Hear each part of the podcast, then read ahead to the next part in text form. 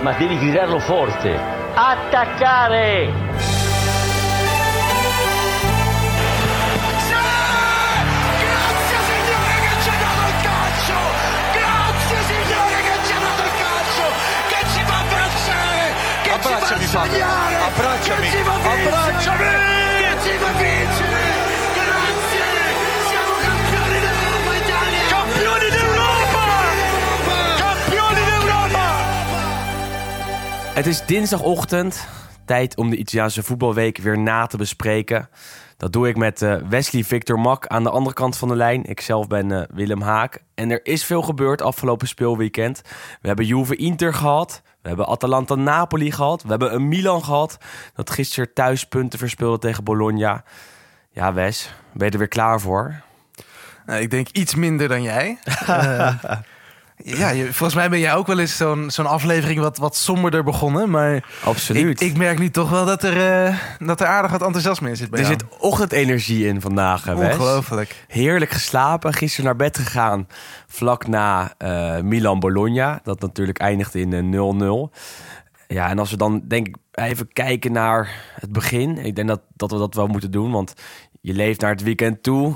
Je ziet dat Juve Inter op het programma staat. Atalanta Napoli. Milan thuis tegen Bologna. Dan denk je vooraf, maar dit kan wel het weekend zijn waar Milan de slag gaat slaan in de strijd om de Scudetto, toch?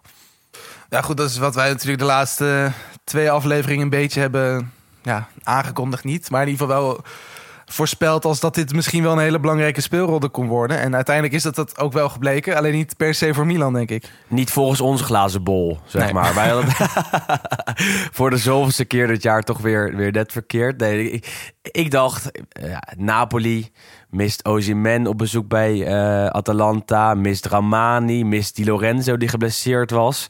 Eh, is nog steeds. Inter uit vorm op bezoek bij Juve. Dat, dat toch al 16 wedstrijden in de Serie A ongeslagen was. En Inter wint nooit bij Juve. Ja, en dan heb je Milan. eh, dat thuis echt wel wat punten heeft laten liggen tegen kleinere teams. Eh, maar ja, tegen Bologna moest het toch wel gaan lukken. Niets was minder waar. Milan speelde gelijk. Napoli won. Inter won. Ehm, laten we gewoon beginnen bij de grootste wedstrijd, denk ik. Want dat is de allergrootste wedstrijd van de Serie A, van Italië. Nog wel groter dan de Derby della Madonnina, denk ik. Dan Milan-Inter. Dat is namelijk Juve-Inter. Twee clubs die elkaar echt al sinds jaar en dag haten, voor zover je dat zo mag zeggen. Die echt een hele grote hekel aan elkaar hebben. eh, waar ook veel historie eh, tussen is. eh, waarin men in Turijn niet aan wil worden herinnerd. Of aan, Mila aan de Milanese kant natuurlijk. Want ja, toch wel de twee, of twee van de meest succesvolle teams van Italië die elkaar heel vaak in de weg hebben gelopen. Zo ook afgelopen zondag. eh Juve streed voor de laatste kans op de Scudetto. Eigenlijk bij Inter hetzelfde verhaal. Het werd 0-1. Doelpunt van Çalhanoğlu. Maar laten we beginnen bij, bij, bij de sfeer rond die wedstrijd. Want ja, er was een prachtig concert, hè, Wes?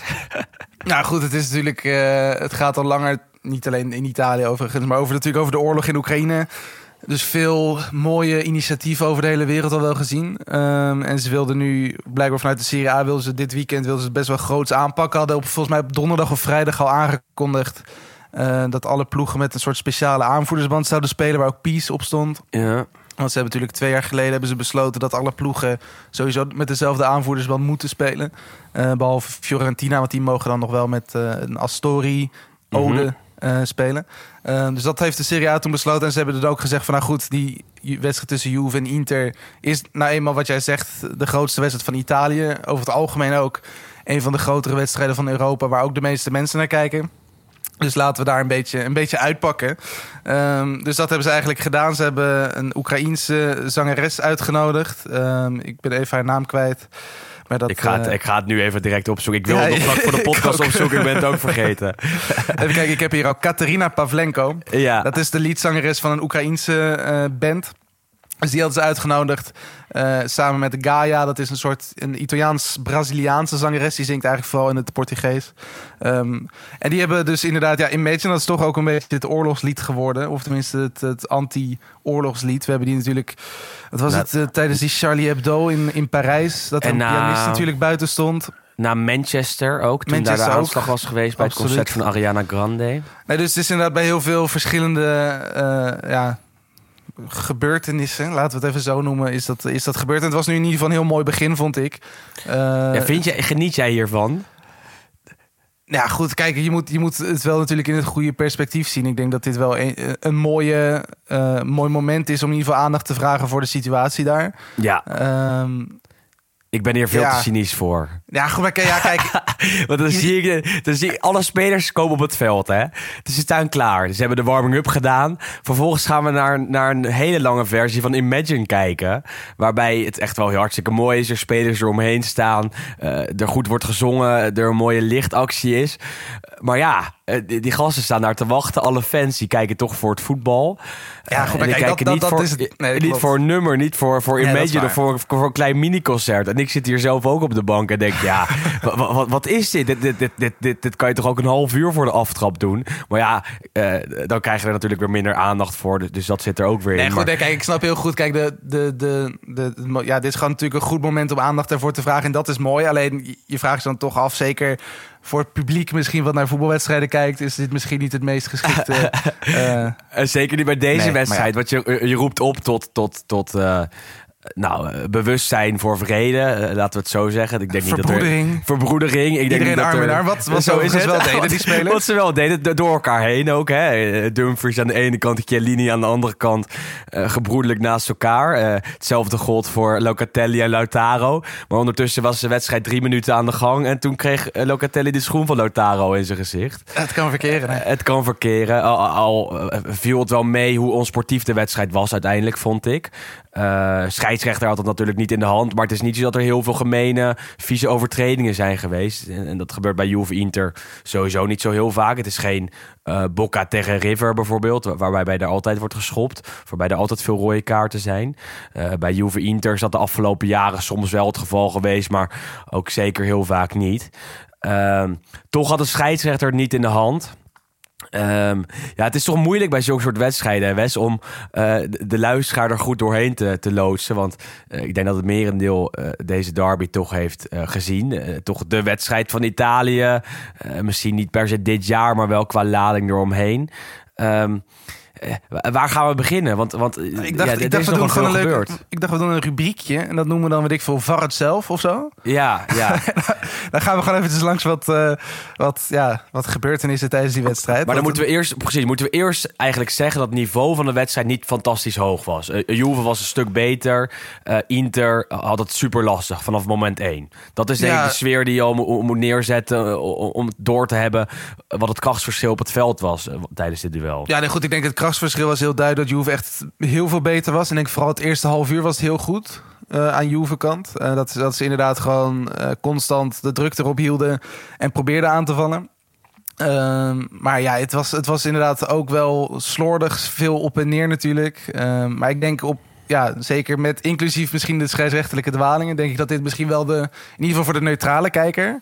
Ik weet niet hoeveel die er zijn als Inter en Juve spelen, maar voor de neutrale kijker was dit denk ik wel misschien wel de leukste Serie A-wedstrijd van het jaar. Denk je ja? Ik denk want, het want we wel. kregen ook vragen eh, waarbij mensen zich afvroegen: is, is dit het nou? Eh, eh, ja, allebei de teams verdienen het niet om te winnen. Er, er was geen echt hoog niveau op het veld te zien. Ja, Ja, goed, ik ben het waar kijk nou naar? Ja, tenminste, daar ben ik het nou niet echt mee eens. Het was denk ik vooral dat, ja, richting het einde van die eerste helft. Toen kwam natuurlijk vooral door de scheidsrechtelijke dwalingen kwam een beetje Ja. de, de, de ja, chaos De uiteindelijk. chaos natuurlijk ook een beetje dat het een soort comedy show werd op een gegeven Nee, ik ben het met jou eens. Want ik ik denk dat er een heel hoog tempo te zien was. Waarbij het echt wel af en toe heel op en neer ging. Waarbij Juve dwingender was, sneller de bal veroverde. En ook veel meer kansen creëerde. En, en Inter vooral verdedigde. Maar het was wel een, een, een, een, een duel met een superhoge intensiteit. En Ja, nee, dat absoluut. Eh. en wat ik zeg, het was vooral het eerste half uur wat echt voor mijn gevoel heel goed was. ja, Maar goed, dat, is misschien, dat vertekent misschien ook een beetje als ik hem terugzie. Maar ik, ik, ik heb wel echt zitten genieten ook. Uiteindelijk Juve verliest dan. Ehm, maar ik, heb wel, ik kan wel zeggen dat ik echt wel een leuke avond heb gehad eigenlijk, Ja. gek genoeg. Nou ja, we zien veel kansen. Ik bedoel, eh, de, de fout van Andanovic na acht minuten is natuurlijk al het eerste moment waarbij je, in ieder geval ik als, als interista denkt. Ja, eh, daar gaan we weer. Hè. Handanovic is toch het meest onzekere, me- de, de meest onzekere factor van, van dit Inter. Stomt de bal weg, doet dat omhoog, gaat er vervolgens onderdoor.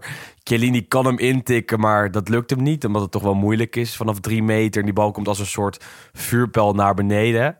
Ehm, maar ja, vanaf dat moment was het eigenlijk echt een eenrichtingsverkeer. Daarvoor had Inter nog wel een kansje gehad. Maar eh, eh, je, je wacht toch op het moment dat, dat, dat Juve voorkomt. En dat gebeurde niet. Gebeurde wel aan de andere kant namelijk. Nou, zullen we even gaan varren dan? Dat we gaan even overal langs lopen? en Maak jij even het VAR-teken Ja. eh, daar? ik, ik zie je niet, maar... Hey, laten we beginnen dus ja, inderdaad. Ja, kijk, weet je wat is? Het, het- dat is toch altijd het gevaar van eh, deze podcast. Want jij bent voor Juve, ik ben voor Inter. We doen het echt wel zo objectief mogelijk. En dat, ik denk dat dat ook wel lukt. Alleen, je merkt toch dat wij anders naar deze wedstrijd kijken. Ja, daar gaan we nu achter komen dan denk ik Nee, toch? eh, jij mag deze situatie schetsen. Dat vind ik Nee, wel oké. dus ik heb hier gewoon volgens mij... Ik heb het even op een rijtje gezet. Volgens mij zijn er acht momenten. Acht de- VAR-momenten. Acht VAR-momenten waarvan ik denk van nou...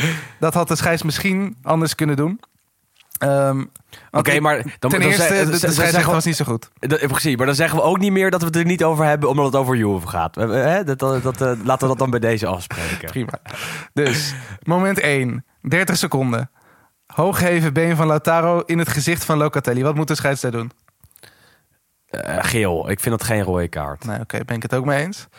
Twee, dan inderdaad die, die situatie met Handanovic. Zeg, hij vond zelf na afloop dat het een overtreding was. Ik ook, want eh Handanovic staat in zijn 5 meter gebied. Chiellini geeft hem een klein duwtje. En ook al is het een klein duwtje, eh, is dat toch een overtreding.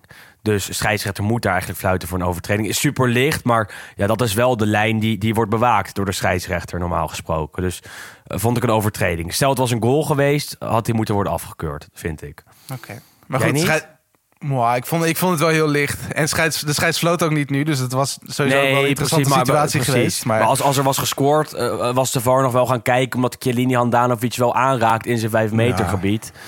Ehm, stervende zwanen.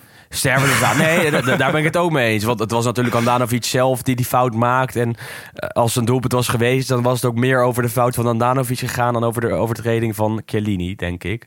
Eh, of die er nou was of niet. Dat was moment twee dus. Dat was moment twee. Dan heb ik drie. eh Rabiot met een gele kaart op zak die Lautaro over de knie legt. Waar helemaal niet voor wordt gefloten.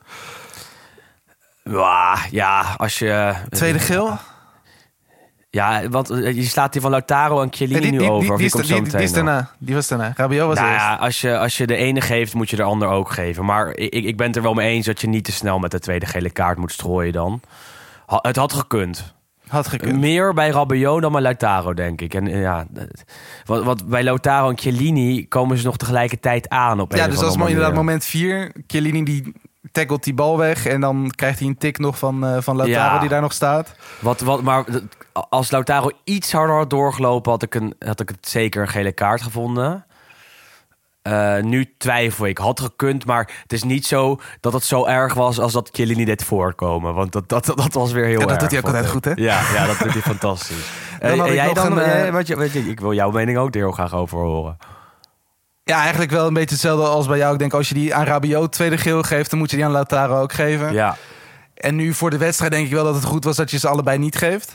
Ehm, ja, want anders maak je die wedstrijd echt, echt Ja. dood. Nou en dan ja, krijg je natuurlijk echt compensatiegedrag natuurlijk ook een beetje. Want Nou, dat, dat, dat, dat je nu in principe ook. ook, al. Dat, dat, dat doet hij natuurlijk wel.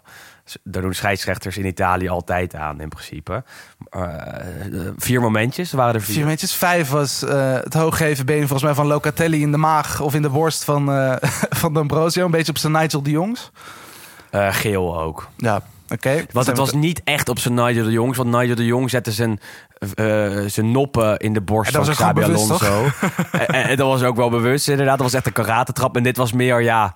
Het was ook niet zoals Müller tegen Masraoui bijvoorbeeld. Het wa- Het was wel echt een, een, een, een, een, gaatje minder wat mij betreft. Dus, dus ik zou eh Müller tegen Masraoui in de Champions League drie jaar geleden. Toen kreeg Müller daar rood voor. Vond ik dit, dit niet. Nee, nee. Ook gele kaart wat mij betreft. Prima. Nou, dan komen we bij het, eh, het penalty moment van Inter. Penalty of niet?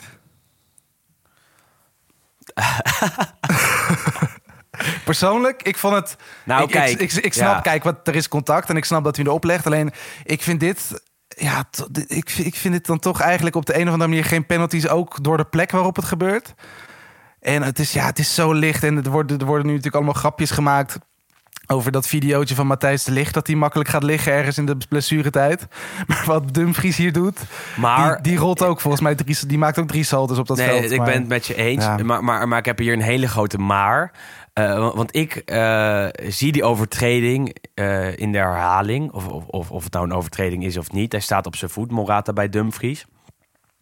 En mijn gedachten gaan direct terug naar de heenwedstrijd. Waarbij Dumfries Alexandro in de 89ste minuut schamt en er een penalty voor Juve komt. Eigenlijk zijn dit twee gelijke overtredingen. Ik, ik vind het allebei geen penalties. Maar, en ik denk dat Irati, de scheidsrechter, dat toch wel ergens in zijn achterhoofd ook weet. Hè? Eh, die was toen niet de scheids, dat was iemand anders. Ik weet niet precies wie.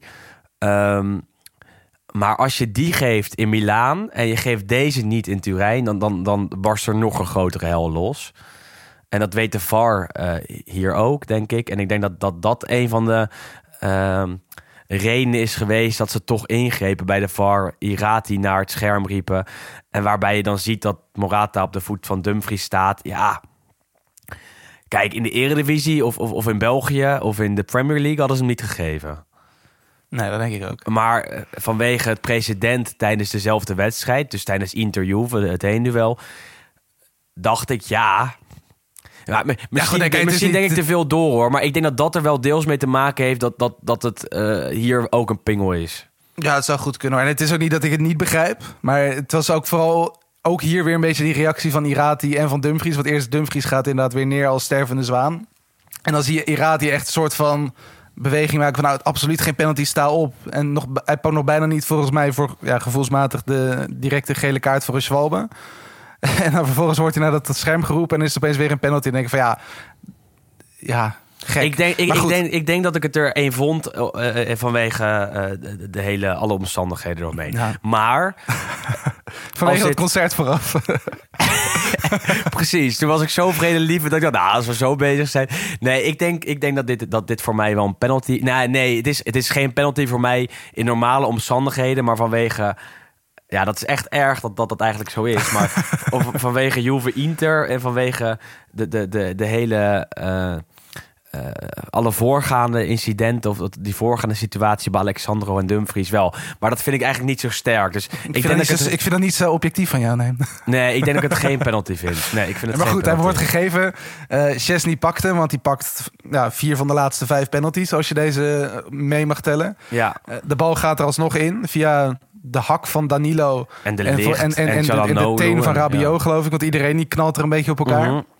Ehm, dan fluit de scheids. Nou, het is een vrije trap voor, voor Juve. Want Çalhanoğlu komt als een bezetene ingevlogen Nou, daar. als een Wat bezetene. totaal, ja, wat precies, totaal ja. meeviel. Maar dat was in ieder geval uitleg 1. Dus iedereen dacht van nou, chill. Of tenminste aan Juve kant. Chesney was aan het juichen natuurlijk met zijn eigen fans. Iedereen blij, want overtreding, geen goal tegen. Goed. Nou, dan zitten we vijf minuten naar niks te kijken. Ja, maar je ziet de herhaling. En je ziet de herhaling en ik zie niks. Ik zie geen Nee. overtreding met Çalhanoğlu. Ik zie gewoon een eigen goal van Juve uiteindelijk. Ik denk van, nou goed, volgens mij wordt dit gewoon een eigen doelpunt. Waarvoor en dan op een gegeven nou moment, bij de VAR, besluiten ze dan dat het is geweest. Omdat Matthijs de Ligt 20 centimeter te veel over de lijn hing ongeveer. Eh, dus moet Maar- de penalty overgenomen worden. Dat vind ik dan ook belachelijk. Want Nee, volgens maar mij dat zag ik wel. Ik zag ik goed, zag je zag wel het wel. direct. Je zag het wel direct. Ja, maar je zag het wel, maar ja... Ik bedoel, dat is toch geen, geen reden om die penalty over te nemen. Want die gaat er gewoon al op een legale manier in, denk ik. Mm, dus dat kijk, die over ja, wordt genomen precies. vind ik een beetje bullshit. Ik, ik, ik, Ehm. ik, ik ben het met je eens. Eh, maar feit is wel dat de licht bij die situatie betrokken is. En Ja, maar te maar- inloopt. Maar goed, je scoort. Nee, Toch? eh, eh, exact. dus, dus, dus dan kan je ook zeggen: oké, ja, de voordeel, eh, de licht loopt te vroeg in. eh, en het is Inter dat, dat scoort. Dus ja, doelpunt, eigen schuld, Matthijs. Ehm, Ja. Nou goed, Dus- ik, begreep dus totaal niet waarom, precies. ja, ik begreep totaal niet waarom die werd overgenomen. Want ja, goed, het enige wat je nu als Inter als voordeel hebt gehad... is dat het doelpunt op naam van Çalhanoğlu staat er niet op een eigen ja, goal van absoluut. Juve. En moet je nagaan als. Çalhanoğlu die, die tweede ook had gemist. Ja, dan, dan heb je niks. Dan, dan heb je Dan een beetje je dezelfde situatie als bij, dus, eh als bij Juve Roma. Nou ja, maar heel veel voordeel heb je er dus eigenlijk niet aan. Dat die overgenomen Nee, wordt. Want je hebt eigenlijk alleen maar een extra kans om een doelpunt afgenomen te worden... terwijl die eigenlijk al legaal was. Maar goed, Maar ik weet niet of dat, hoe dat spelregel technisch zit. Want volgens mij is het sowieso als er te vroeg wordt ingelopen... dat die opnieuw wordt, eh, eh, moet worden genomen. Eh, en is dat ook zo als die wordt gescoord. Maar, correct me if I'm wrong. En volgens mij is het juist als dan zeg maar de... Stel, Inter scoort en een Juve-speler loopt te vroeg in, dan maakt het niet uit. Maar als. Inter scoort en een Inter-speler loopt te vroeg Oh, in, ja. dan moet hij opnieuw. Dus zeg maar Dus, als de ja. verliezende ploeg daar geen voordeel van heeft, in die zin. Of de winnende, dus de scorende ploeg er geen voordeel van heeft. Nee, oké, fijn. Het was een doelpunt uiteindelijk. En, en uiteindelijk eh, was het de grootste twijfel bij de situatie tussen Dumfries en Morata. Daarna zijn er ook veel twijfels, maar vooral bij Irati. Ja, da- daarna is de circusshow. Daarna maakt de scheidsrechter er gewoon een potje van. Ehm, en, daarvoor kan je hem geven of niet. Nou, hij geeft hem wel. En, en uiteindelijk scoort Inter 0-1 op slag van rust. Nou, op slag van Ehm, rust, we hebben 54 minuten en 50 seconden gespeeld Nee, in de eerste helft. Ik, ik zei het al, die, die, die, die, eh, er werd eh, afgefloten voor de rust op het moment dat de tweede helft moest worden, moet- eigenlijk moest af eh, worden gefloten, moest worden beginnen. ja, want moest- ja, ja, mo- mo- 10, moest 10 gaan minuten extra tijd, 5 minuten concert gehad. Dus nee, het klopt precies. Dus om kwart voor tien zou de tweede helft moeten beginnen. Eh, toen was maar de eerste helft eh, klaar. was de eerste helft net klaar. Dus nou ja, tien uur eh, begonnen we weer. Ja, goed, in de Ehm, tweede helft was de scheids iets minder opvallend. Ja. Denk ik. Ik had het laatste momentje, want ik heb die van de licht in de laatste minuut er niet eens bijgezet. laatste momentje was denk ik dan die, ja, ook een botsing tussen Bastoni en Zakaria. Op de letterlijk op de rand van de 16. Ja, daar heb, jij, heb jij grote twijfels bij, hè? zag ik al. Nou goed, kijk, ook daar vind ik het veel te licht. Net zoals bij Dumfries voor een penalty. Maar hij fluit ervoor. En dus hij vindt het een overtreding. En dan moet je denk ik gewoon objectief kijken van waar vindt de overtreding plaats. En dat is gewoon op de lijn van de 16. Dus dan is het een penalty volgens de regels. En dan wordt hij er nou, 30 centimeter buiten gelegd. En dat snap ik dan gewoon niet. Nee, dat snap ik wel. En- Maar, maar ja, de, de, de, de, de Gazzetta zei gisteravond dat ze daarnaar hebben gekeken, inderdaad. En dat ze er geen uitsluitsel over konden geven. Ja, ik, ik zie hem ook Ja, op de lijn gek, hoor. maar het punt is, ik zie hem op de lijn, maar ik zie ook iets wat ik geen overtreding vind. Ja, Dus nee, denk ik ook. ja, maar, goed, maar dat god. is dus, want er komt wel een vrije trap dan, 30 cent daar. Dus het is dus Ja. blijkbaar zwaar genoeg om hem dan op de verkeerde plek neer te leggen als vrije trap. Maar licht, ja, te Nee, licht dat om is op zo. de goede plek te leggen als penalty. Ja, ik, was ik wel echt dat een schouderduel, vond ik. ik. Ik vond het nog minder een het- penalty dan bij. Dumfries en Morata, eerlijk gezegd. Nee, Dus- nee, ik, ik vond het ook absoluut geen penalty. Maar ik denk dan van ja, als je dan toch fluit voor een overtreding, dan moet hij gewoon ook binnen de 16, want daar gebeurt het. En nog het momentje in de 89e minuut waarbij Vidal de bal afpakt van Dybala. Eh gewoon clean de bal pakt en, en eh, Irati weer een vrije trap geeft op 20 meter van het doel. Ja, dat is ook nog wel een fout hè, uiteindelijk. Ik bedoel, als Ja. Dybala die maakt en dat is echt wel een hele aantrekkelijke positie. Ja, dan geef je ze praktisch een doelpunt. Ja, dat is misschien weer overdreven, maar je, je geeft ze in ieder geval een grote kans op eh, een eventuele gelijkmaker. Tweede helft was Juve ook beter. Als we toch bij het voetballende gedeelte weer even blijven. Eh, meer kansen. Inter kwam er iets vaker uit met counters. Juve eh, op de paal met de Zakaria. Kansje met de Vlaovic. Dybala Ja, is- ook nog. Het was echt een wonder dat ze niet hebben gescoord. Ik snap er nog steeds niks van. Wat was de expected goals van Juve nou? Volgens mij uiteindelijk gingen ze naar 2. Ja, en Inter eindigde op 1, waarvan 0,8, dus de penalty. Ja. Eh, dus ja, en Inter drie schoten de hele wedstrijd, één op doel. Juve volgens mij 23 schoten, vijf op doel. Ja, en dan 0-1. en dan 0-1. Maar het is een beetje het, het, het repeterende verhaal. Want ik denk dat Juve dit seizoen een paar hele goede wedstrijden heeft gespeeld. Eh, deze, gek genoeg, tegen Uh-huh. Villarreal. De eerste helft was ook gewoon echt goed. Eh, tegen Atalanta thuis, die je verliest met 1-0 was goed. Uit bij Atalanta was goed. En uiteindelijk verlies je al die wedstrijden... behalve dan die uitwedstrijd bij Atalanta werd 1-1. Ja, en dan gaat er toch ergens iets mis... eh, dat je de beste wedstrijden die je speelt in een seizoen eigenlijk niet wint. Ehm, en dan als je ook terugdenkt inderdaad aan die wedstrijd, dus pak deze, dus de 0-1 thuisnederlaag tegen Inter, dan de 0-3 thuisnederlaag tegen Villarreal en de 0-1 thuisnederlaag tegen Atalanta. Dus dat zijn de laatste drie wedstrijden die je in eigen huis verliest. Eh, heeft volgens mij Juve in totaal meer dan 50 keer geschoten, nul keer gescoord Ja. en heeft de tegenstander vijf keer op doel geschoten. Vijf keer gescoord, waarvan drie penalties.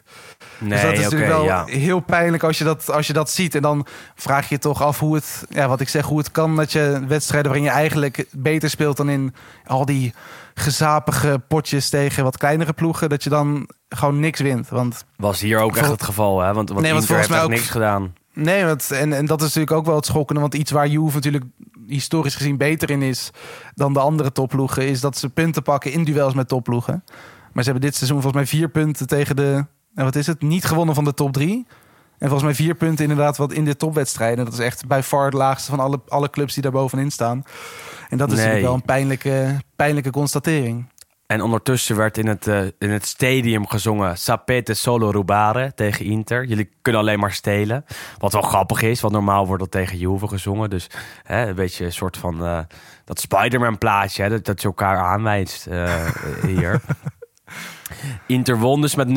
Laatste kans om eh, toch nog in die echte titelstrijd te blijven. Want ja, eh, toch die drie punten te pakken. En, en ja, dat verwacht je niet van tevoren. Ik denk dat niemand had verwacht dat Inter hier zou winnen bij Juve. Zeker dit Inter niet dat de afgelopen weken voor de Interlandbreken eh, ja, punten verspeelde alsof het niets was. Ehm, even één prestatie eruit lichten, die van Skriniar denk ik wel. Hè? Die, die dit jaar een van de beste centrale verdedigers van de Serie A is. En Vlaovic echt wel uit de wedstrijd speelde. Ehm, de beste man op het veld hier? Ja, ik denk het wel. Met Zakaria wat mij betreft eigenlijk. Ja, En goed, kijk, het- Rabiot. Het is, ja, ik vond Rabiot opvallend goed spelen eigenlijk. Ondanks dat hij inderdaad wel geluk had dat hij natuurlijk op het veld mocht blijven staan. Eh, maar die speelde echt wel een van zijn betere wedstrijden.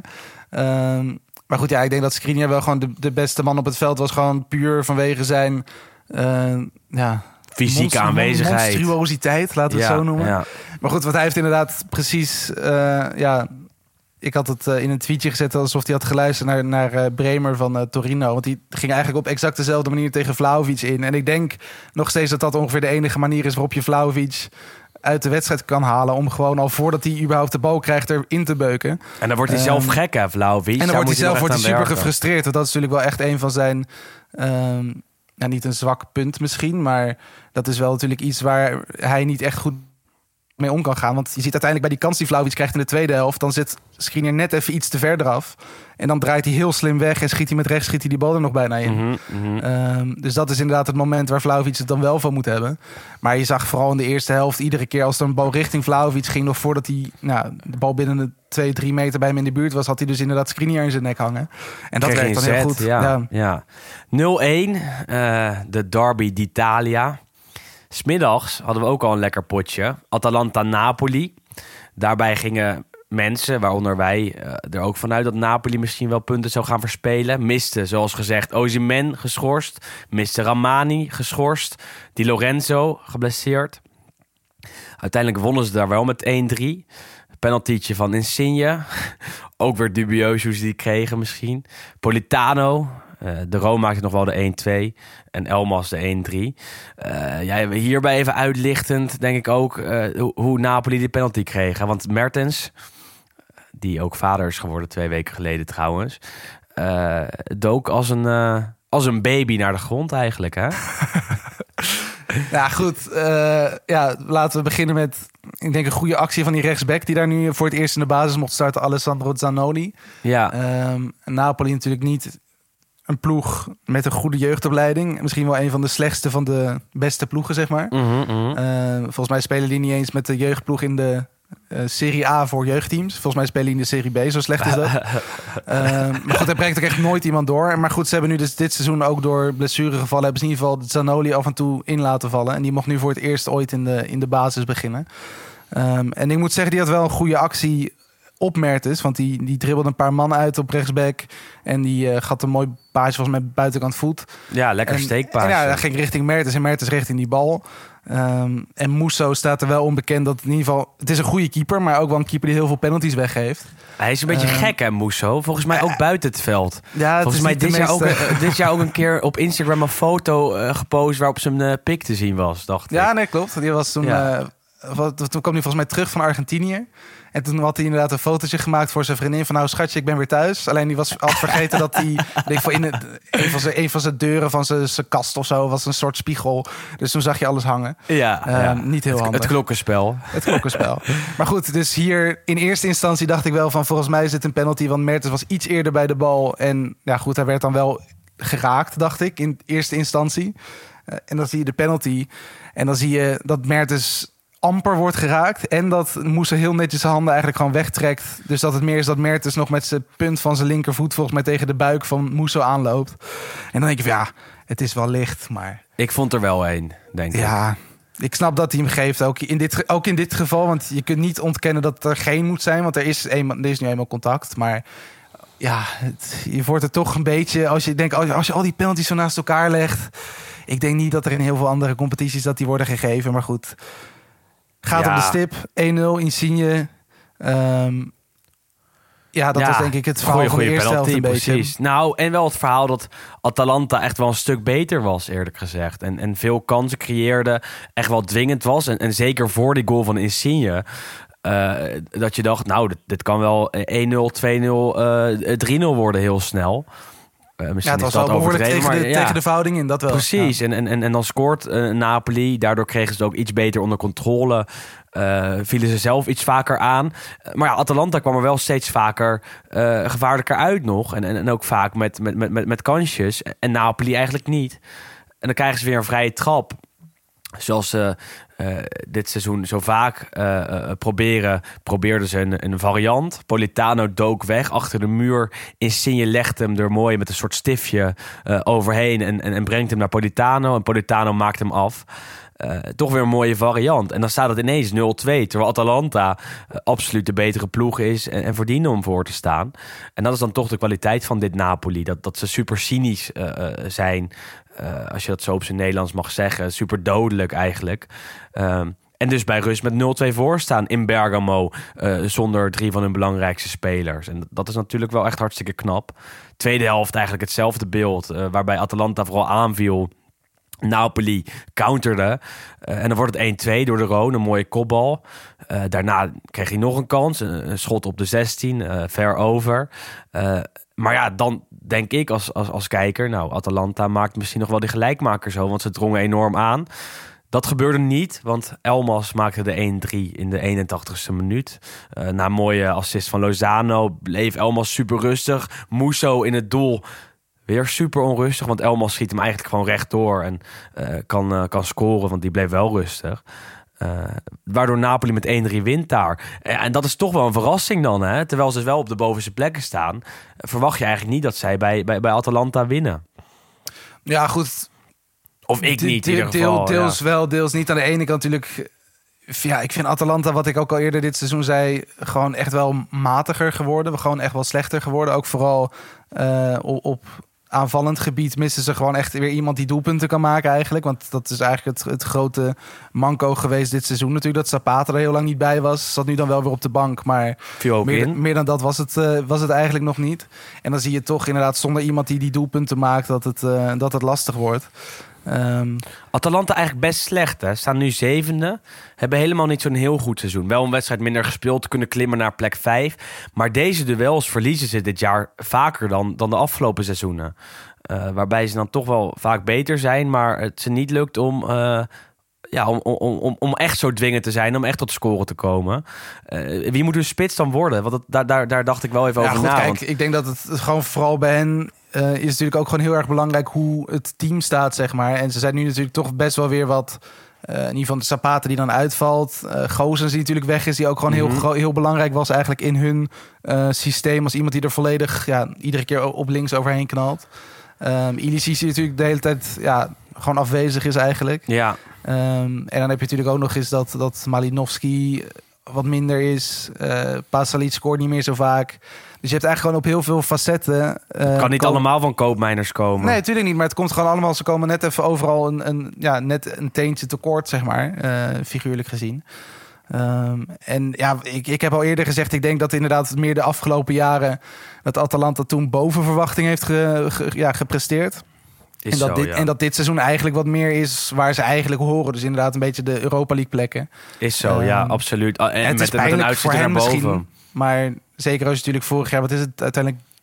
ze- Ja, derde geworden, het jaar daarvoor tweede. Ja, dan is natuurlijk als je dan nu zevende staat, is dat heftig. Maar ik denk dat het gewoon sowieso knap is dat ze ja, weer hoog tussen aanhalingstekens eindigen. Want het, blijft natuurlijk wel gewoon een kleine provincieclub eigenlijk. Als En ze komen er wel bovenop, want ze, ze hebben wat mooie spelers gehaald in de winter. Zullen in de zomer ook vast een spits gaan kopen. En die jeugdopleiding blijft fantastisch. Want ondertussen kijken we ook naar Scalvini. Ehm, die ook wel bekend staat als een enorm groot talent. Nu voor de Leeuwen wordt gegooid, ook vanwege wat blessures. Speelde onder meer bij Lazio uit, ook eh, in de basis. Volgens mij zelfs op het middenveld toen. Eh, dit keer eh, centraal de verdediging. Eh, enorm interessante speler wat mij betreft. Want hij hield zich echt goed staande. Ziet eruit als een jochie van, van 15. Is in werkelijkheid 18. Uh, ja, dat is goed. Hij is drie meter hoog, geloof ik. Ja, en, en, maar, maar ook prima koppen. Precies, Ja. en, te- en technisch echt wel, wel, wel, wel prima. Eh doet me een beetje denken aan Bastoni. Die ook uit net de, zeggen, ja, inderdaad, ja. Die ook uit de jeugd van Atalanta komt, maar ook technisch heel goed is. En eh, ja, er ook uitziet als een jochie. En Scalvini is dan een paar jaar jonger en die gaat vast en zeker eh, doorbreken. Sterker nog, dat is hij nu aan het doen. Dus ja, bij Atalanta blijft er altijd veel interessants rondlopen. Ook als ze eh, spelers verkopen of spelers missen. Eh, Napoli ondertussen dus gewonnen. Inter gewonnen eh, later op de avond. Dan denk je dat de druk bij Milan ligt. En dat, dat was ook zo. Kregen Ja, heel gister- duidelijk. Ja, gisteravond op, kregen ze Bologna op bezoek. Bologna dat eh, eh, natuurlijk slecht nieuws had gehad vorige week. Want eh, trainer Sinisa Mihailovic eh, weer getroffen door leukemie. Is toch, toch teruggekeerd. Mihailovic er nu een tijdje uit. Gaat misschien soms wel wat trainingen leiden. Maar zijn volle focus is natuurlijk op zijn herstel. En zit dus niet op de bank. Ehm, dus eigenlijk zonder trainer ging Bologna op bezoek bij Milan. Eh, Milan had ook weer veel kansen. Net zoals de afgelopen eh, weken vaak het geval is. Waarbij ze dan niet vaak scoren en dan wel winnen. Maar dit keer wonnen ze niet. Eh, ondanks ja, wat momentjes voor het doel van Skorupski. Skorupski die daar goed rennend optrad. Lukt het Milan niet om te scoren. En bleef het 0-0. Is dat dan toch wel verrassend? Want ja, Milan eh, toch wel vaak punten verspeelt tegen de kleinere teams. Sterker nog, eh, tegen de eh, nummer eh 11 tot en met 20 hebben ze er al 14 laten liggen. Moet je nagaan Ja, nou goed, dat is 14 natuurlijk sowieso wel een beetje het, het, het, het manco. En dat is wat we natuurlijk ook al wel vaker hebben gezegd. Dat misschien bij Milan een beetje die ja, kampioenservaring zeg maar mist. Want je hebt toch het gevoel dat iedere keer als daar de druk erop komt... doordat concurrenten punten verspelen en ze de- kans krijgen om uit te lopen... dat het dan eigenlijk misgaat. Dat, dat was precies hetzelfde toen met die Udinese 1-1 eh, tegen Salernitana... dat ze die 2-2 punten verspelen. Dat was iedere keer op het moment dat je dacht van... nou goed, nu kunnen ze dus weer een slag slaan en eh, ja, uitlopen of thuis inlopen. ook doen, ja, absoluut. Ja, en, en dat als ze dit blijven doen, en ook vooral op deze momenten, ja, dan geloof ik best dat, eh, dat er misschien Inter of Napoli, want dat, dat staat nu natuurlijk weer heel dicht bij elkaar. Zeker als die, eh, als die eh, inhaalwedstrijd van, van Inter er straks eindelijk op zit. Ehm, ja, dan staat, als het goed is, als Inter die wint, staat dan Milan op één puntje voorsprong op zowel Napoli als, als Inter. En goed, als Milan dan inderdaad punten blijft verspelen in de wedstrijden waarin het uit kan lopen, ja goed, dan Dan, kan- dan loop je nooit uit. Nee, dan loop je niet uit. En dan kan ik me best eh, voorstellen dat Inter of Napoli er inderdaad op een gegeven moment weer overheen wipt. Dan gaan we En toch dan hebben ze toch 22 weer een mei. beetje. Ja, maar dan hebben ze toch weer een beetje aan hunzelf te danken natuurlijk. Want, of aan hunzelf te wijten in dat geval. Want goed, dit zijn gewoon natuurlijk wedstrijden die je moet winnen in eigen huis. Wat je zegt tegen Spezia, een uitwedstrijd tegen Salernitana, nu een thuiswedstrijd tegen Bologna. Ja, als je dat niet wint, ja, dan word je geen kampioen, denk ik. Dan houdt het op op een gegeven moment. Eh, En dat komt eigenlijk omdat de Door aanval... shirt. Nou, door het shirt ten eerste. Wacht, daar komen we zo. Maar ook omdat de aanval het laat liggen. Want Messias is, is echt niet goed genoeg voor Milan, vind ik. Diaz is erg wisselvallig dit jaar. Leao heeft een paar hele goede maanden gehad. Heeft het nu wat lastiger. In ieder geval eh, wat betreft doelpunten en assists. En Giroud kan het niet allemaal in zijn eentje doen. En, en dan zie je dat Milan het gewoon heel lastig heeft... eh, als ze eh, zelf het spel moeten maken en moeten domineren. Ehm, en dat kan ook de komende weken nog wel een, een, een probleem gaan opleveren. Zeker als ze in dit afgezichtelijke, afgrijzelijke shirt blijven spelen. Het vierde shirt, vorige week bekendgemaakt, eigenlijk op 1 april uitgekomen. Eh, Nou, we hoopten dat het een grapje was. Eh, Dat was niet het geval. Is het het lelijkste shirt ooit dat jij hebt gezien in het Serie A? Nou goed, er zijn natuurlijk wel lelijke shirts geweest. Maar dit is ook gewoon. Ja, Maar dit, is- dit, dit is pijnlijk. Ik snap is, het ook gewoon niet. Het, het is pijnlijk, het is lelijk. Het is ook niet een, eh, een, een totaal nieuw shirt. Het is gewoon een variant op het thuis-tricot.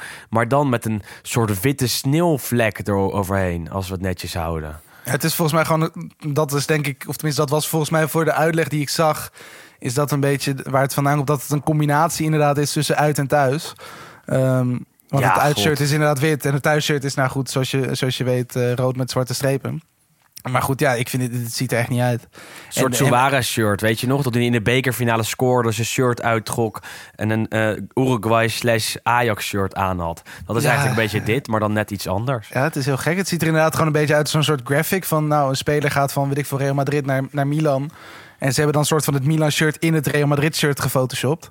Ja. Nou, daar lijkt het een beetje op. Nee, ik snap het niet, want goed, er zijn natuurlijk best wel wat lelijke shirts geweest door de jaren heen. Ook onder andere bij Juve, maar dat waren dan wel gewoon shirts met een, ja, een nieuw motief, shirt. zeg maar. Of ja. in ieder geval iets wat niet zo bizar was als dit. Want het is, het is echt gek. En ik kan me...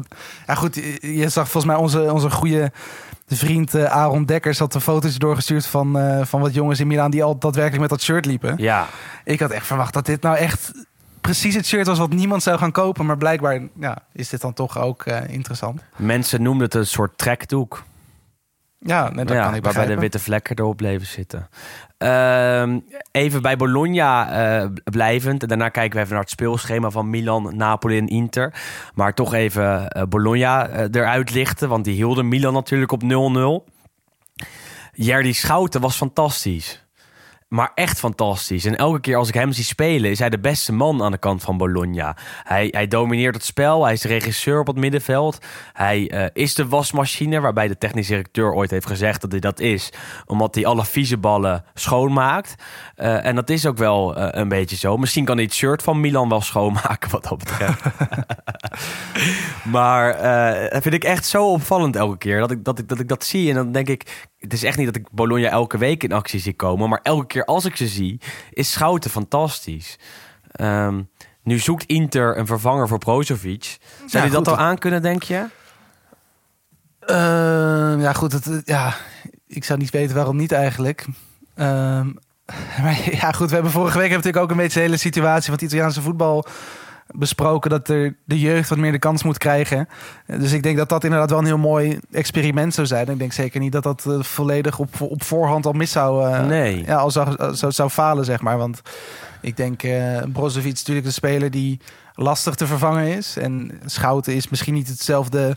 Of tenminste niet de speler waarvan je zou zeggen van nou dat is inderdaad een soort één op één kopie. Mhm. En ik denk ook niet dat hij bij heel veel Interfans misschien hoog op het lijstje staat. Maar dat lijkt me dan vooral komen door het feit dat hij bij Bologna speelt en jong is. Precies. maar het is een regisseur. En, en, en dat is Eh. Ja, echt absoluut. duidelijk te zien bij Bologna. Want eh, Schouten eh, eh, leidt eh, de dans, als het ware. Hij is de, de verbindingsspeler tussen de verdediging en het middenveld.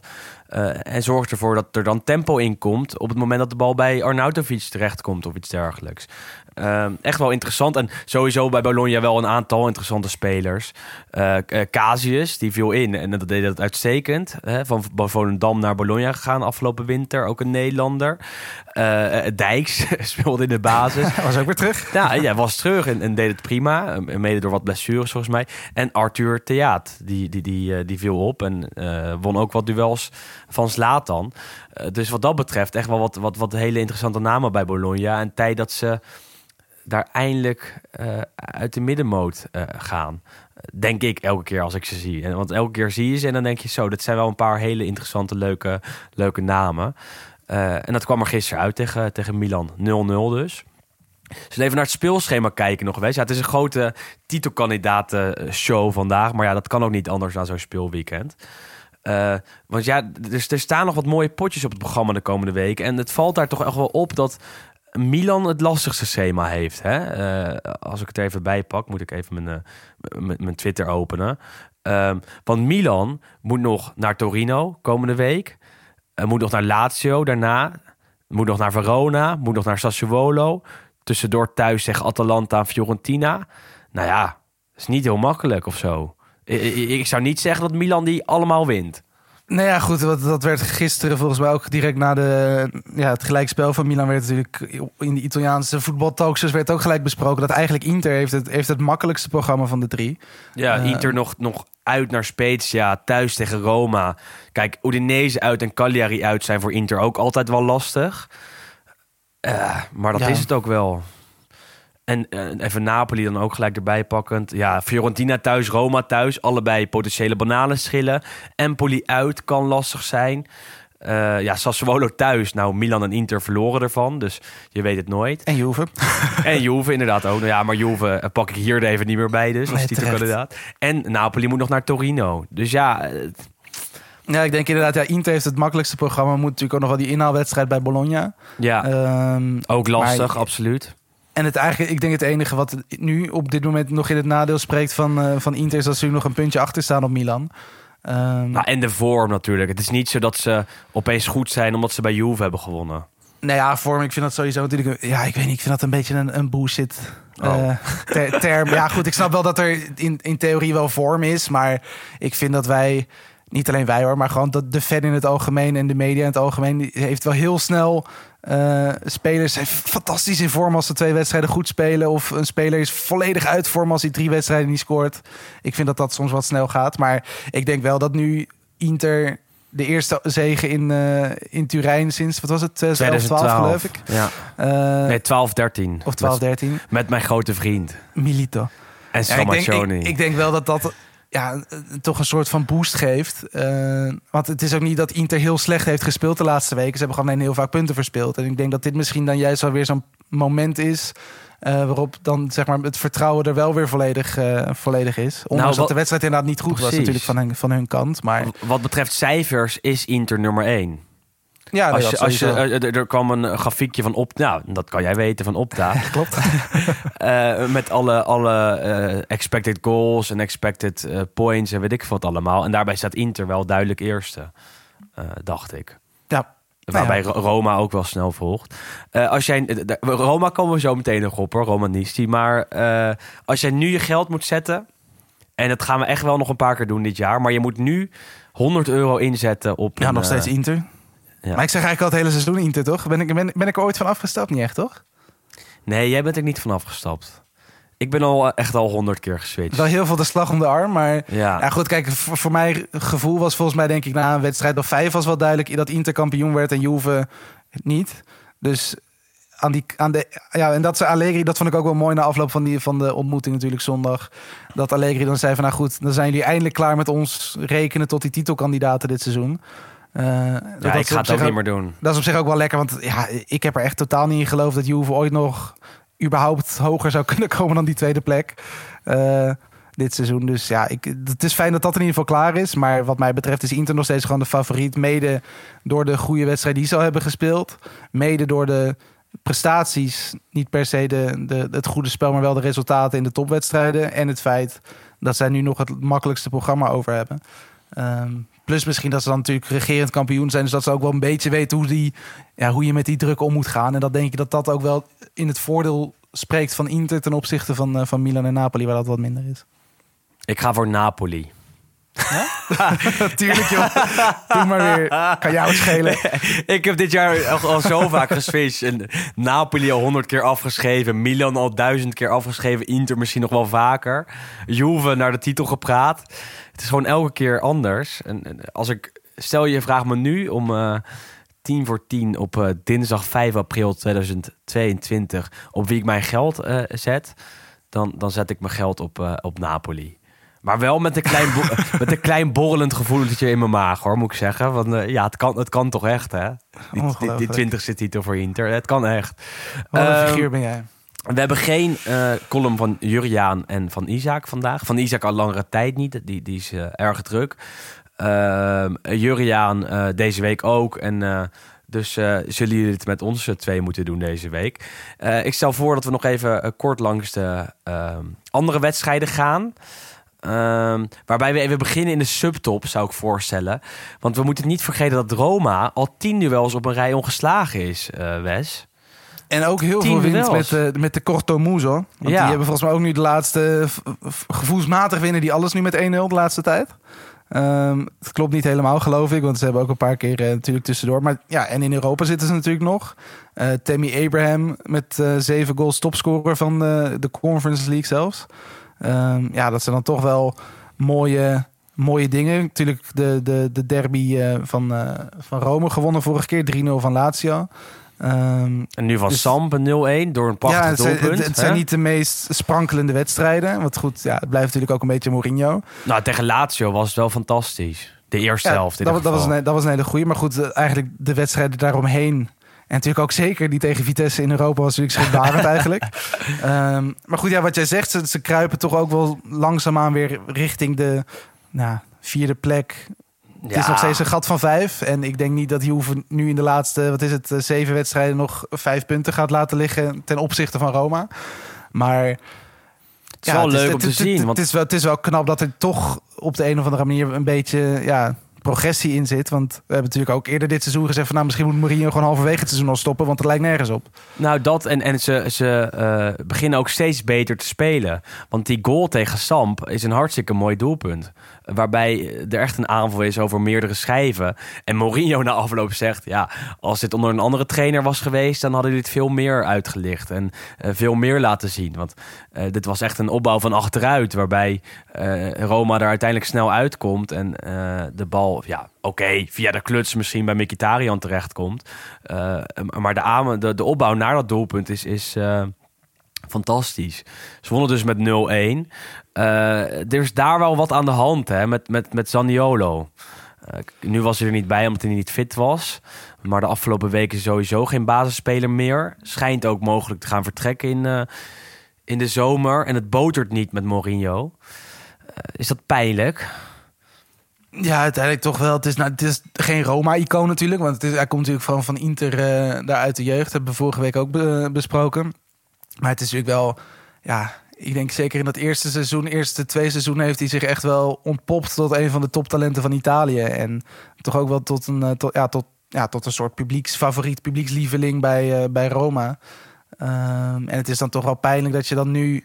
Ja, toch ook wel die stagnatie, dat dat vrij duidelijk is eigenlijk. En natuurlijk bij hem is ja, mede natuurlijk twee zware blessures gehad. Ehm, dus om echt terug te keren op dat niveau binnen afzienbare tijd is lastig. Maar ja, het is op, op, dit, ja, op de- deze manier is toch wel weer een beetje een pijnlijk, een pijnlijk einde. En, en je kijkt dan toch naar wat andere grote spelers die daar hebben gespeeld. En dan toch, ja, waar het er niet helemaal is uitgekomen. Kijk naar een Totti, die uiteindelijk dan de- toch wel een beetje een pijnlijk afscheid krijgt misschien. Dat hij natuurlijk ook door Spalletti Mhm. toen de tijd niet meer werd gebruikt in zijn laatste seizoen. Ondanks dat hij natuurlijk wel gewoon een fantastische carrière daar heeft gehad. Overschatten wij Zaniolo niet gewoon heel erg? Ja, goed, ik hij, denk sta- dat hij het- staat pas op, op. Kijk, voor, het is heel raar om dat nu te zeggen, maar het is meer een stelling die ik neerleg. Want vorige week hebben we hem nog omgedoopt tot een van de redders of mogelijke redders van de, de Azzurri. Eh, maar ondertussen heeft hij het wel al een jaar lastig na die blessures. Staat in de Serie A pas op twee goals en vier assists. Ehm, Nou goed, ik is denk dat nooit dat- helemaal fit teruggekomen van, of totaal fit in die zin. Nee, ik denk dat dat het ook gewoon is. Ik denk dat hij op het moment voordat hij die knieblessures kreeg, dat, dat we hem niet overschatten. Dat het toen ook echt wel gewoon in potentie nou, wereldtop tussen aanhalingstekens was. Ehm, maar ja, sinds die blessures, je weet, het is ook gewoon heel lastig om dan in te schatten hoe je daarvan terugkomt en wat je dan daarna nog mag verwachten. Maar hoe vaak... en ik denk vaak, dat nu ja. misschien onze verwachtingen gewoon te hoog zijn, omdat die nog gebaseerd zijn op de fitte Zaniolo. Terwijl je nu Precies. eigenlijk gewoon iemand ziet die ja, toch bijna met twee kapotte knieën daar over dat veld eh, hobbelt. En hoe vaak zijn spelers nou goed teruggekeerd van zo'n kruisbandblessure? Want eh, in Italië, eh, als we daar even naar kijken, is het gebeurd met Florenzi, met Strootman. ehm, wat andere namen onder wie Milik. Maar Milik is denk ik wel goed teruggekomen. Maar Florenzi en Strootman nooit meer dat oude niveau gehaald. En eh, ja, Zaniolo is nog echt wel een aantal jaar jonger dan eh, die anderen eh, toen ze een kruisband scheurden. En bij Zaniolo gebeurde het ook nog eens twee keer. Dus echt wel benieuwd hoe, dat zich gaat ontwikkelen. En hij wordt genoemd bij Juve als vervanger van Dybala. Nou, hebben ze bij Juve er wel een handje van om zulke soort spelers wel goed te kunnen laten presteren. Hè? Om ze wel goed te kunnen ehm, eh, preppen en goed fit te kunnen maken. Ehm, dus dat, ik zou het wel interessant vinden. Alleen, hij is niet meer de 70 miljoen waard zoals twee jaar geleden misschien. Nee, Hoogstens goed, dat is, dat is ook 30. zeker nu. Ja, maar dat is inderdaad ook een beetje mijn punt. En dat gaat Rome natuurlijk niet eh, eisen. Want die gaan ook gewoon inzetten op 40 of 50 miljoen. En dan moet je dat gewoon niet doen, denk ik. Want je hebt dus en een speler waarvan je niet weet wat zijn niveau nog is. En zijn potentie nog is. En je hebt iemand die vaak geblesseerd is. Ook gewoon met kleine pijntjes die niet per se eh, met die knieën te maken hebben. Mhm. En je hebt iemand die natuurlijk ook nog is daarnaast, nou, niet gedragsproblemen, maar niet Wel een beetje. Wel, wel iemand die vrij vlot over de rooien kan raken en ook gewoon vaak stomme, onnodige gele kaarten en rode kaarten en ruzietjes en Enfant terrible wel een beetje hoor. ja, maar ik zou persoonlijk zeggen, als, als ik Juve was, zou ik toch ergens anders kijken. Want ik denk dat er, kijk bijvoorbeeld bij Sassuolo naar Raspadori, Ja, iemand op praktisch dezelfde positie eigenlijk. Misschien iets, iets aanvallender nog, maar wat gewoon een hele normale, rustige jong is. En ik zie daar eigenlijk veel meer potentie in op dit moment dan, eh, dan bij Zaniolo. Daar zit wel een goede kop op. Zoals je dat zo mooi in voetbal Ja, nou, natuurlijk. Ja. Ja, en, en bij, nou, ik zou Zaniolo bij Roma nog wel een aantal jaar willen zien. Maar ja, dat leidt nu ook naar niets, want hij zit op de bank. En nu was hij er dus überhaupt niet bij. Maar, uh, maar afwachten hoe die relatie met uh, Mourinho zich ontwikkelt. Hoe dan ook, Roma, uh, een goede serie neergezet. Lazio speelde ook dit weekend natuurlijk. Uh, wonnen met 2-1 van Sassuolo. eigenlijk een reglementaire overwinning, hè, zou je zeggen. Waarbij Milinkovic-Savic wel weer fantastisch was. Uh, en laat je ook een soort hoogtepuntje, hoogte met video. Je vond dat mooi, hè? nou, ik moest er hard op lachen, want ik klikte het aan. Ik dacht, ik wil wel even zien hoe Milinkovic Savic uh, er in zijn eentje uitziet bij die, bij die wedstrijd. Hoe zijn acties zich, uh, zich ontwikkelden. en het waren ook allemaal mooie acties, maar er stond een soort raar muziekje onder. Er werd heel erg in geknipt. Er waren special effects aan toegevoegd. Was echt ja, zo'n zo een soort verkoopvideo was het ook. Ja, nee, precies. Want nou, ook daar gaan, etalage uh, gezet, hè? Ook daar gaan wat geruchten over. En die zou ik dan bijvoorbeeld veel liever zien bij Juve. Dat ze gewoon ja. inderdaad wat meer inzetten nog op een... echt op een middenvelder dan op een vervanger van Dybala. Want ik denk dat dat ook wel een van de problemen is dat Dybala gewoon veel te veel over dat veld zwerft. Want ook tegen Inter staat hij soms staat hij tussen de centrale verdedigers staat om die bal te vragen. En dan mis je voorin mis je natuurlijk van alles. Absoluut. En Sav, Milinkovic Savic is wel iemand die uh, dat kan, ten eerste. Maar die ook gewoon de, de, de, de speler is die het middenveld uh, met uh, de aanval verbindt. En, en dat moet je bij Juve denk ik hebben. Al zullen er meer teams achter, ja, absoluut. achter hem aan zitten. En zal hij ook deze zomer weer heel veel geld moeten kosten. Dus wat dat betreft heel erg afwachten of een team daartoe in staat is. Maar uh, ik denk dat we het erover eens zijn uh, als ik zeg dat uh, Milinkovic Savic eindelijk een keer een transfer moet maken en eindelijk een keer naar die top moet. Want ja, daar is nu al vijf jaar sprake van. nou, vier, vier, vijf jaar. Ja, wel vijf jaar eigenlijk. Ja. Nou, dan, dan zou je zeggen, nu wel een keer tijd om, om die stap te zetten. Lazio won, herstelde zich dus van de verloren derby tegen Roma. 2-1 tegen Sassuolo. niks mis mee. Spezia 1-0 Venetia. Ja, we kunnen ze even allemaal noemen. Daarbij uh, lijkt Venetia zijn eigen doodvondens te tekenen. Ja, ook heel uh, vrijwillig. Uh. Ja, want het is, het is een pleeg, dan... praktisch, ja, het is praktisch zelfmoord bijna aan de verdediging daar. Ja, de laatste wedstrijd, het is echt fout op fout op fout achterin. En, en nu ook, want je speelt geen goede wedstrijd. Maar goed, dan pak je in ieder geval nog een punt. Bij Spezia denk je dan. En dan in de laatste minuut, dan lopen ze achterin weer te, ja, te klojo. En laten we het te kloten, te kloten. Gewoon te kitten. en dan uiteindelijk is volgens mij Haps die dan de bal... in plaats van dat hij met rechts wegpoeiert... wil hij met het buitenkantje links... wil hij hem dan weer terug het veld intikken. En dan gaat hij via de knie van Jesse gaat hij er dan in. En dan verlies je... Ja, en zo is het uh, wel vlot klaar, denk ik. Ja, je gaat echt degraderen op deze manier. Ja, bedoel, ja, ja. Ze verliezen alles op dit moment. Kijk, het kan nog, officieel. Maar ja, goed, ook mede kijk je... Cal ja, goed, ja. Cagliari verliest nu ook, Genoa verliest nu ook, Salernitana verliest weer. Precies. Dus er blijft wel hoop in zitten. En ze hebben ook nog een wedstrijd te goed. Dus als die, die winnen, dan staan ze weer boven de streep. Maar ja, het is, het is wel heel matig. En zeker ook de manier waarop dat je denkt van ja, het is totaal niet nodig eigenlijk dat je degradeert. Want ze hebben vaak genoeg. Uh, ja, dus dan staan ze er in minuut 85 staan ze nog aardig voor. En uiteindelijk gaat het dan toch mis. Um, maar ja. ja, het is wel, wel snel voorbij. Uh, ook voor Salernitana, dat uh, met 0-1 verloor van Torino. En zulke soort potjes echt moet gaan winnen om de kans op handhaving in leven te houden. Ja, nu gaven ze toch weer zelf weg. Penaltietje voor Torino. Moest ook worden overgenomen daar. Belotti miste eerst. En mocht de tweede weer nemen. En toen scoorde hij wel. Werd geloof ik opnieuw genomen. Omdat de spelers ook te snel inliepen.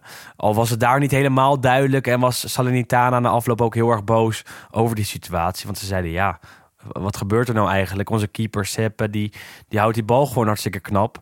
Uh, wat ons betreft hoeft hij niet opnieuw de, had hij niet opnieuw hoeven worden genomen.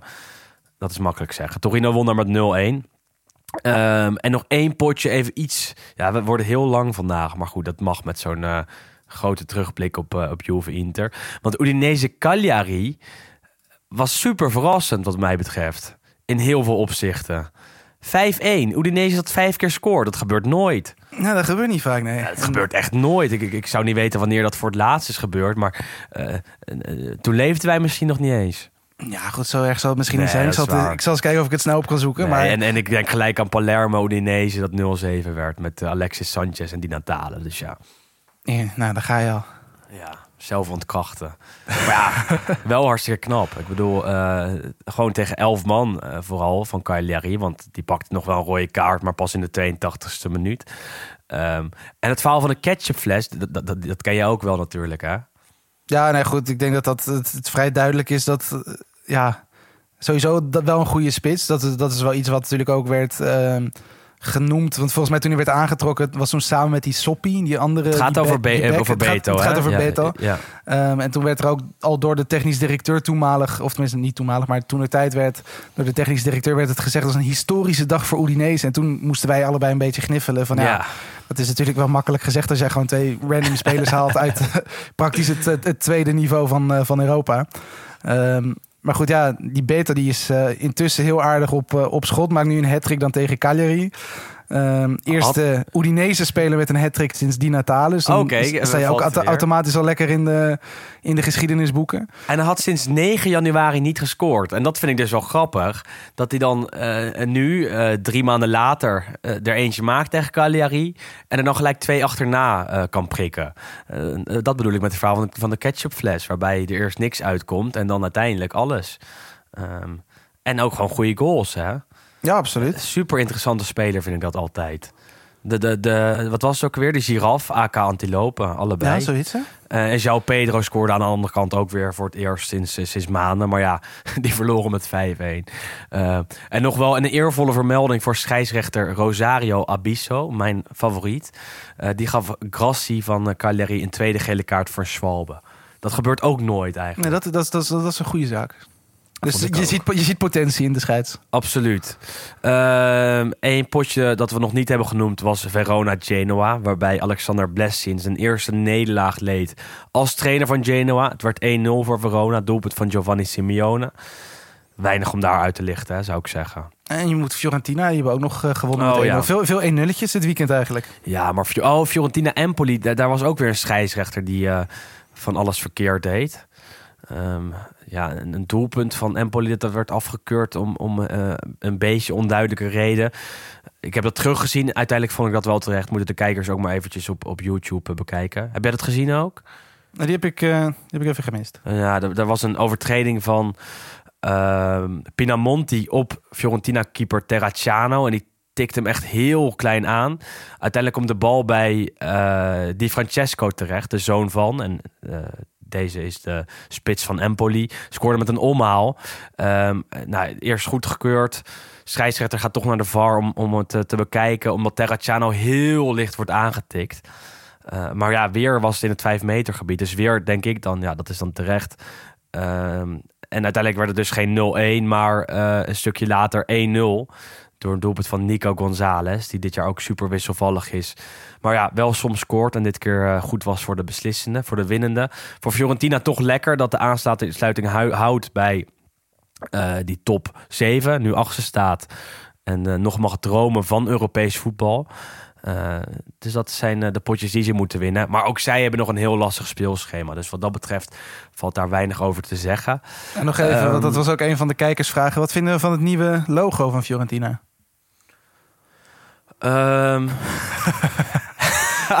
ja. ja, ik heb daar niet zo'n hele sterke mening over als, als bij ehm, het logo van, van, van Juve toen bijvoorbeeld. Of ja, het is een beetje. En een de beetje- overgang is ook wat, wat, wat minder. Want ze spelen ook eigenlijk dit hele seizoen al niet meer met het eigen officiële logo natuurlijk op de borst. Ze Nou ja, en spelen nu is- volgens mij met een soort retro ding van 1973 of zo geloof ik. Het is hetzelfde als bij het logo van Inter, vind ik. Ehm, nou ja, bij Inter was het wel lelijker nog. Ik vind dit nog wel oké. Ja, ik snap het niet helemaal waarom ze het doen, maar niet zo rampzalig, eerlijk gezegd. Nee. Gewoon weer een Ik vind, marketing ik vind hem ook wel oké. En zij hebben natuurlijk Amerikaanse eigenaars ook. Of tenminste een Dus Amerikaans bestuur. Dat zal er vast mee te maken hebben dat ze alles willen vernieuwen. En ja, nu ze een nieuw stadion krijgen als het goed is... dan ook maar direct een, eh, een nieuw logo. En Fiorentina moet ook nog een eh, potje inhalen trouwens. Als ze die winnen, dan eh, staan ze gewoon zesde. En dan heeft Italiano, de trainer daar, het echt eh, uitstekend voor elkaar. We hebben ze over Atalanta en Lazio heen. Ehm, nog tijd voor wat luisteraarsvragen, Wes. Eh, kort. En voor een winactie, hè, niet te vergeten. Ja, dat, is, dat moeten we nu inderdaad wel een keer gaan doen. Want, Gaan we eh, die winactie eerst even doen? Ja, joh. ik denk dat we sowieso het meeste al hebben besproken. Joh, van die, eh, ik zal nog even heel snel kijken naar de Ja, we moeten het wel volgens kort, mij, kort, kort twee even eruit. Gerdy lichten, Schouten zie ik staan. Eh, wat hebben we nog meer? Nou, nog een keer over waar die balen naartoe gaat. Hebben we vorige week eigenlijk al gedaan. Wordt de kampioen van de armoede, welke club het dan ook wordt. Nou ja, goed, dat is ook wel eh, redelijk, redelijk duidelijk. Racisme was er toch weer dit weekend ook. Waarbij Atalanta-fans eh Koulibaly van Napoli racistisch bejegenden. Moeten we toch ook even uitlichten weer. Daar werd ook naar gevraagd. En ja, dat is iets wat blijvend is en, en elke week gebeurt. En eh, waar we het al vaak over hebben gehad. En wat we, tenminste wij allebei, heel erg veroordelen. Ik denk dat bijna iedereen dat doet. Ehm, en het was weer zover dit weekend. Dus eh, ja, dat is natuurlijk bijzonder pijnlijk. Ehm, en Ciro Romeo, de zoon Ja, van Dries is, Mertens. ja. Gefeliciteerd, eh, Dries. ja, gefeliciteerd Sam hè, ook. Absoluut. Ben je dan nonkel in het Belgisch? ja, de trotse onkel. De trotse nonkel, nou. Sam Ik weet, niet of die, ik weet niet of hij ook Peter wordt. want Dat doen ze daar in België ook nog. Als, eh, als Oh, peetvader wordt dat vaak dan... eh, eh, ja, ik weet niet hoe dat werkt. De meeste mensen, of tenminste bij, eh bij Sver, bij mijn eh, vriendin in de familie... is het meestal dan het eerste kind is dan volgens mij naar de, naar de broer... Of, naar, of inderdaad naar de oom dus, naar de... Maar goed, het kan ook gewoon vrienden zijn volgens mij. Maar ik weet niet of Sam eh, Peter is geworden. Maar goed, Nee, in ieder geval, gefeliciteerd Sam. En, eh, ja, en, en Dries was natuurlijk weer gelijk direct eh, belangrijk. En ik zag volgens mij ook op de Instagram van eh, Kat Kerkhoffs van zijn vrouw... dat ze aan het kijken waren natuurlijk met baby op schoot. Fantastisch dat hij Chiro heet. Dat vind ik echt hartstikke leuk. Ja, dat is wel echt cult, hè? Ja, dat is à la, à la Jordi Cruijff, maar dan Chiro Mertens. Toch vernoemd naar... eigenlijk naar Dries gewoon dus. Hè? ja, hij is Goed, vernoemd naar zijn vader. Het is het meest Napolitaanse, de meest Napolitaanse naam die je kunt bedenken ongeveer. Ja, nou, fantastisch. Ja, fantastisch. Hartstikke leuk. Ehm, en we hebben gewoon een fantastische winactie deze week. De, de luisteraarsvragen, ja, wat jij zegt, hebben we inderdaad eigenlijk al allemaal behandeld. Ook die van Instagram, eh, waarbij er heel veel is ingestuurd. En wat natuurlijk altijd hartstikke leuk is. En daarom willen wij jullie ook een keer belonen. Ehm, de exacte richtlijnen worden op onze Instagram en Twitter nog ehm, gedeeld. Waarbij je de post moet liken en, en wat moet reageren, vrienden moet taggen enzovoort. Maar wat kan je winnen? Dat is een 50 euro cadeaubon van Special Football Shirts. Dat is eh, de eh voetbalshirt winkel van Martijn van Zijtveld. Ook eh, commentator bij onder meer ESPN en eh Ziggo Sport. Hij heeft ook een prachtige winkel waarbij je heel veel retro shirts, ook andere eh, voetbalshirts kan, kan kopen. En wij zijn met hem een kleine samenwerking aangegaan. Als jij die post liked en, en deelt en iemand tagt... en je ziet hem wel verschijnen op onze Instagram en Twitter... krijg jij die cadeaubon van 50 euro... en kan je 50 euro uitgeven in zijn winkel. Eh, en daarmee kan je hartstikke mooie dingen kopen. Dus wat dat betreft hou ik hem misschien wel zelf.